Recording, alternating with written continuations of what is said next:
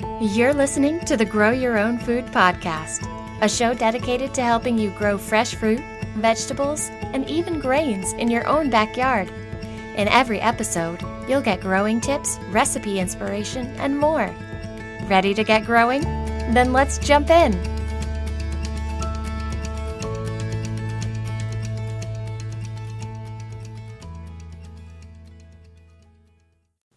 Hey, everybody, and welcome to episode 87 of the Grow Your Own Food podcast. I'm your host, Shauna Smith, and today we are going to be talking about an often overlooked or forgotten part of growing your own seedlings at home, you know, starting them from seed, and that is repotting seedlings. I myself, when I first started my, growing my own seedlings at home from seed, I didn't know that this was such a big deal. I didn't know that this was something I would need to do. And, you know, because I didn't know that, I didn't know the reasons behind why, and I didn't know the when of it. So, I'm going to be going over all of those things today. So, if you are starting from seed this year for the first time, or if you are thinking about starting from seed at home in the future, you know, you know why repotting is such a big deal and exactly how to do it. So, that's what's on deck for today, but first, a word from our sponsor. So, imagine that you've started your seeds and you watch them come up. They're doing so good, but suddenly you notice that they seem to have sort of like stopped growing, even though you're feeding them, even though you're giving them lots of light. Why is this happening? Well, in a healthy seedling, just about as much effort is spent toward developing strong roots as what goes to developing, you know, really strong, healthy stems and leaves. And one of the problems when starting seeds indoors, you know, starting your own seedlings at home, is that the seedling's root system sometimes ends up outgrowing, most of the time, ends up outgrowing the small cell it was started in. This can lead to all kinds of problems like stunted growth and later issues with fruit production, like in the case of broccoli, which, you know, technically doesn't produce a fruit, but you know what I mean. And this is all because the roots didn't have enough room to grow early on in development. So that's kind of your why behind, you know, why repotting your seedlings is so, so very important. Really pretty easy to understand, right? So let's cover the when, because honestly, I mean, it's not that tricky, but it's kind of like a couple different things in combination with each other that you need to know. So you can't just pot up. That's what it's called when you are repotting your seedlings from a small container into a larger container. You know, a lot of people refer to it as potting up. You can't do that any old time. They need to kind of meet a few conditions first. So, the first thing that you should look for when trying to determine whether or not it's time to pot up your seedlings is that if you started your seedlings in a cell tray with a reservoir, eventually, when you lift up the cell tray to refill the reservoir with water, you'll find that the roots have made their way out of the drainage hole at the bottom of the cell and into the reservoir itself. So this is one of the things that that will happen that will give you a clue that it's time for repotting. So why is this problematic? Well, it hints at two bad things that are about to happen or could happen. Number 1, the seedling's taproot will get bound up and tangled in the reservoir, making removal you know, when you do want to transplant that seedling, very difficult and it'll make damage of the taproot more likely. And we'll go over the specifics of taproots and their significance here in a second. Number two, the roots that don't make their way down into the watering hole and out into the reservoir to create more room for themselves to grow will wind themselves around and around the edges of, of the soil, around the cells, resulting in the seedling being what's called root bound. Now, trailing roots often appear days or even weeks before the plant stops growing, and that's a good thing. You want to pot up before the plant stops actively growing or it may have trouble recovering. So, you know, just because you see roots coming out of the bottom doesn't necessarily mean that it's time to pot them up yet. I'm going to cover, you know, the second thing you need to look for, but first I want to talk a little bit more about tap roots and what it means to be root bound. The taproot is the longest, strongest root of a plant. It helps anchor the seedling into the earth.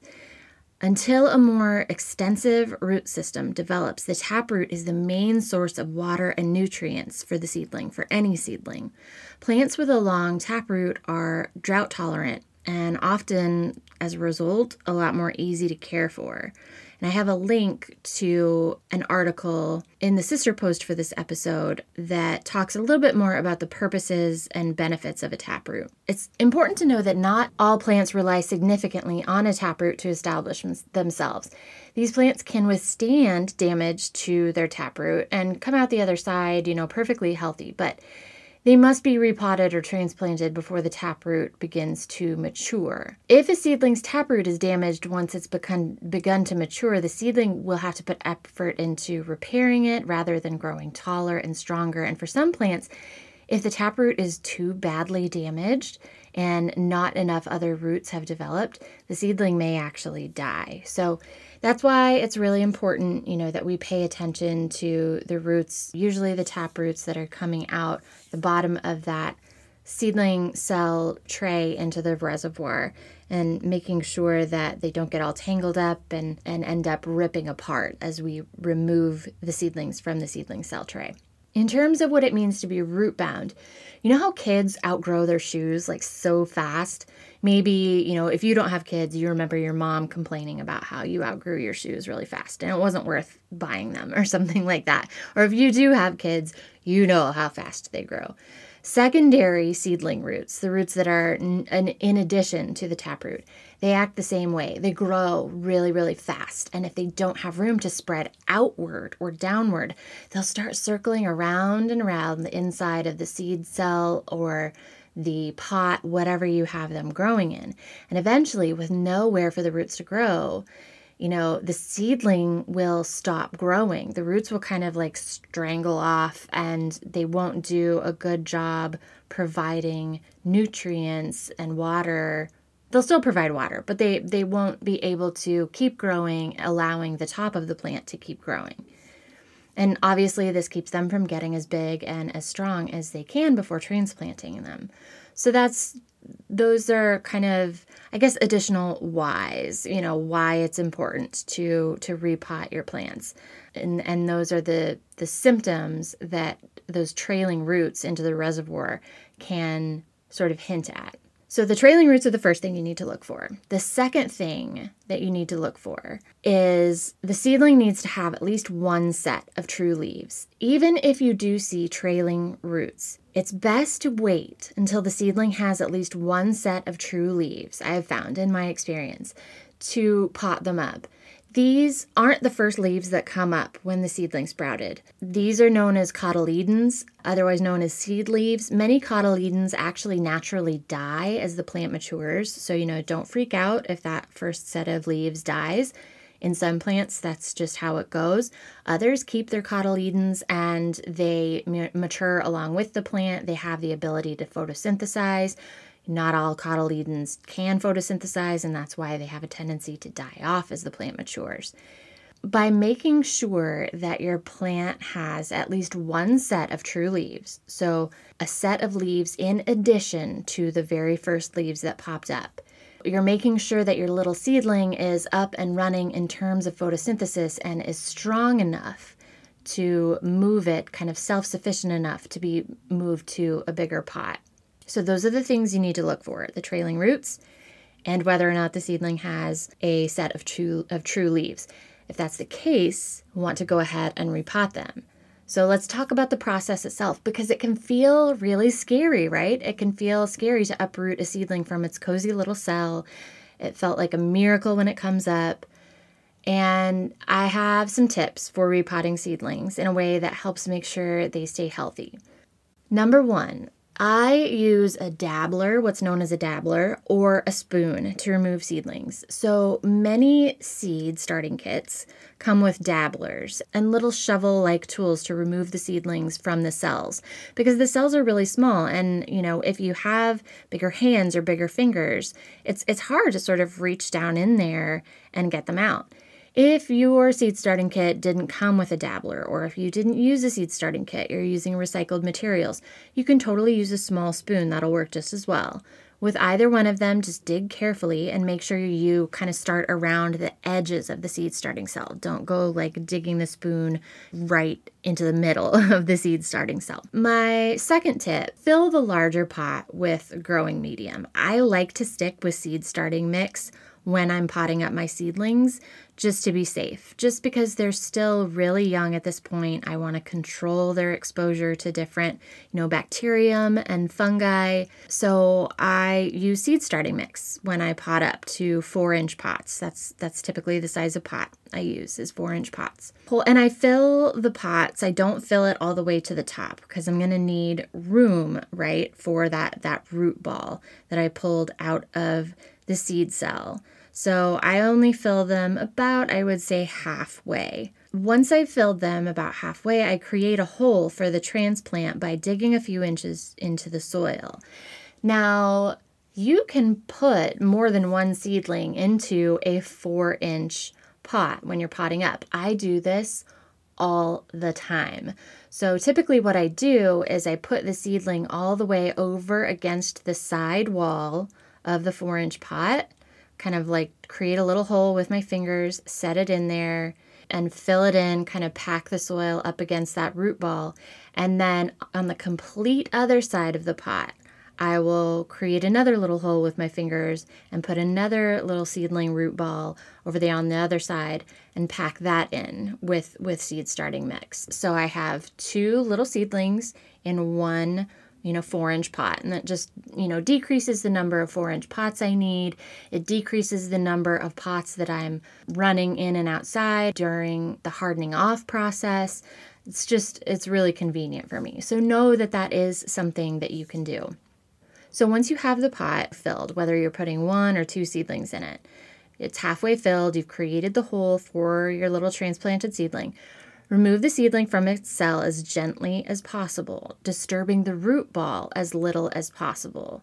If you can turn the cell over into your hand, that's great. Sometimes though, if you are growing in multiple cells, it's like a it's a thing that has like four or six or 12 different cells in it, that doesn't really work very well. So you might have to dig in there with a spoon or a little shovel like thing, like I mentioned. But you'll sort of take that up and out just and take the whole thing out. There may be multiple seedlings started in that little cell, but take the whole thing out. Don't remove, shake, or brush the soil from the roots. You don't need to worry about removing the soil you're only want, going to want to disturb the roots as much as you need to to separate the seedlings out from each other. If your seedling is extremely root bound, you know, not all is lost, just loosen some of the smaller roots on the outside of the root ball and this will sort of encourage them to sort of spread out into their new home.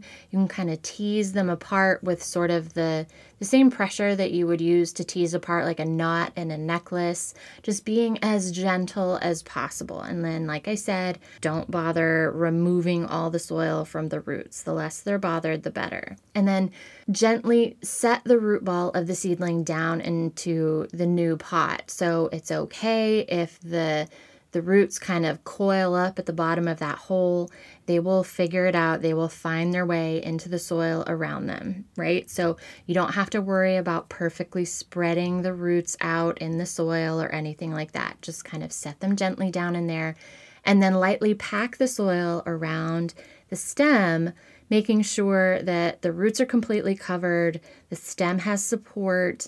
You know, since those roots have already grown, you can go ahead and, and press that seed starting mix, that soil, pretty firmly uh, around the roots, around the stem.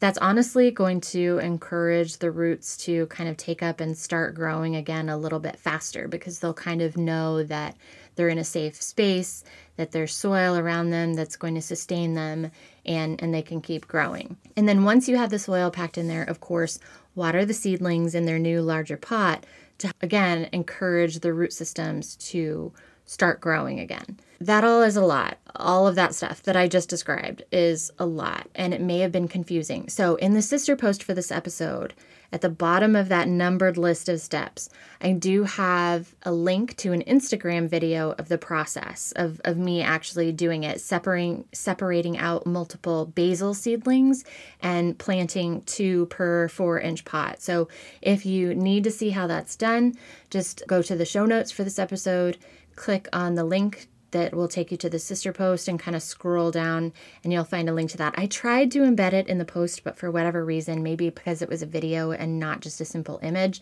WordPress was was not letting me do that, which is really annoying and I'm sorry about that. Another option is you can just go to my Instagram and kind of search for for that video. Waiting for roots to reestablish once you have repotted your seedling or potted up your seedling this is the scary part. Because after you repot your seedling, you'll probably notice a significant slowdown in growth, but don't worry. This is totally normal, totally normal. Whenever you transplant a seedling, even if you're really careful, the microscopic root hairs that grow out from each root end up getting at least a little bit damaged. And as young as the plant is, it takes a fair amount of energy to regrow them. So, you know, if the plant isn't growing right away, just know that what it's probably doing is focusing its efforts on regenerating the root system, whatever parts of it were damaged, and then you'll you'll really notice, honestly, the the day or two days after the root system kind of reestablishes itself, you will see growth start to like kick in like crazy, and you'll really notice a difference. It's like the seedling is like, oh, look at this. I have so much more room to grow. And it will quickly take advantage of it. So just know, you know, for I would say one to three days after you repot your seedlings, that's going to be the case. Now, I really have not had, I can't think of any instances where after repotting a seedling, it has died honestly, as long as you keep it watered and give it light and you were as gentle as possible with it, make sure you're giving it fertilizer if you're choosing to pot up with seed starting mix, like I suggested, it should bounce back. If it doesn't, if it keeps looking wilty, if the leaves start to turn yellow or obviously brown, that seedling is on its way out. There's something irreversible that happened to it and you might just have to cut your losses. But I have really found in my experience that little seedlings are are pretty tenacious and as long as you're gentle with them and give them what they need, they will, you know, bounce back. So, don't be too scared. As long as it doesn't appear to be dying or wilting, it will eventually start growing again. So, all that to say, good luck I hope all of this helps. I hope it gives you a little bit more confidence when it comes to potting up your seedlings this year. I promise it's it's not as scary as it might feel. Trust me. In the next episode, I'm going to be talking about a very common little guy, little friend, or at least he seems like a friend in the garden, and that is the pill bug. So we call them different names. We call them pill bugs. We call them roly polies. We call them sow bugs, which sow bugs and pill bugs slash roly polies are actually different things. And I'll be talking about that in the next episode. But we're going to be talking about whether they are your friend or they are a sneaky little ninja enemy kind of hiding out in plain sight in your garden. The answer is kind of both. Sorry, spoiler alert, the answer is both.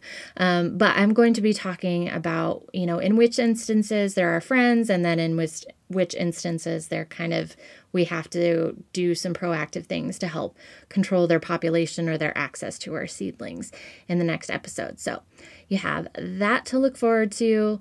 Until then, I if you have started seedlings, I hope they are growing nice and strong. If you are chomping at the bit, you can't wait to, you know, go out and buy seedlings take as many gar- trips to the garden center as you feel like. It'll make you happy. You're not hurting anything by window shopping until it's time, you know, to buy seedlings. Go back and maybe listen to the podcast episode on what to look for when buying seedlings. That is a really good thing to listen to, especially if you're not super used to going and buying your seedlings if you're doing it for the first time or if this is the second time that you're doing it and you don't really remember.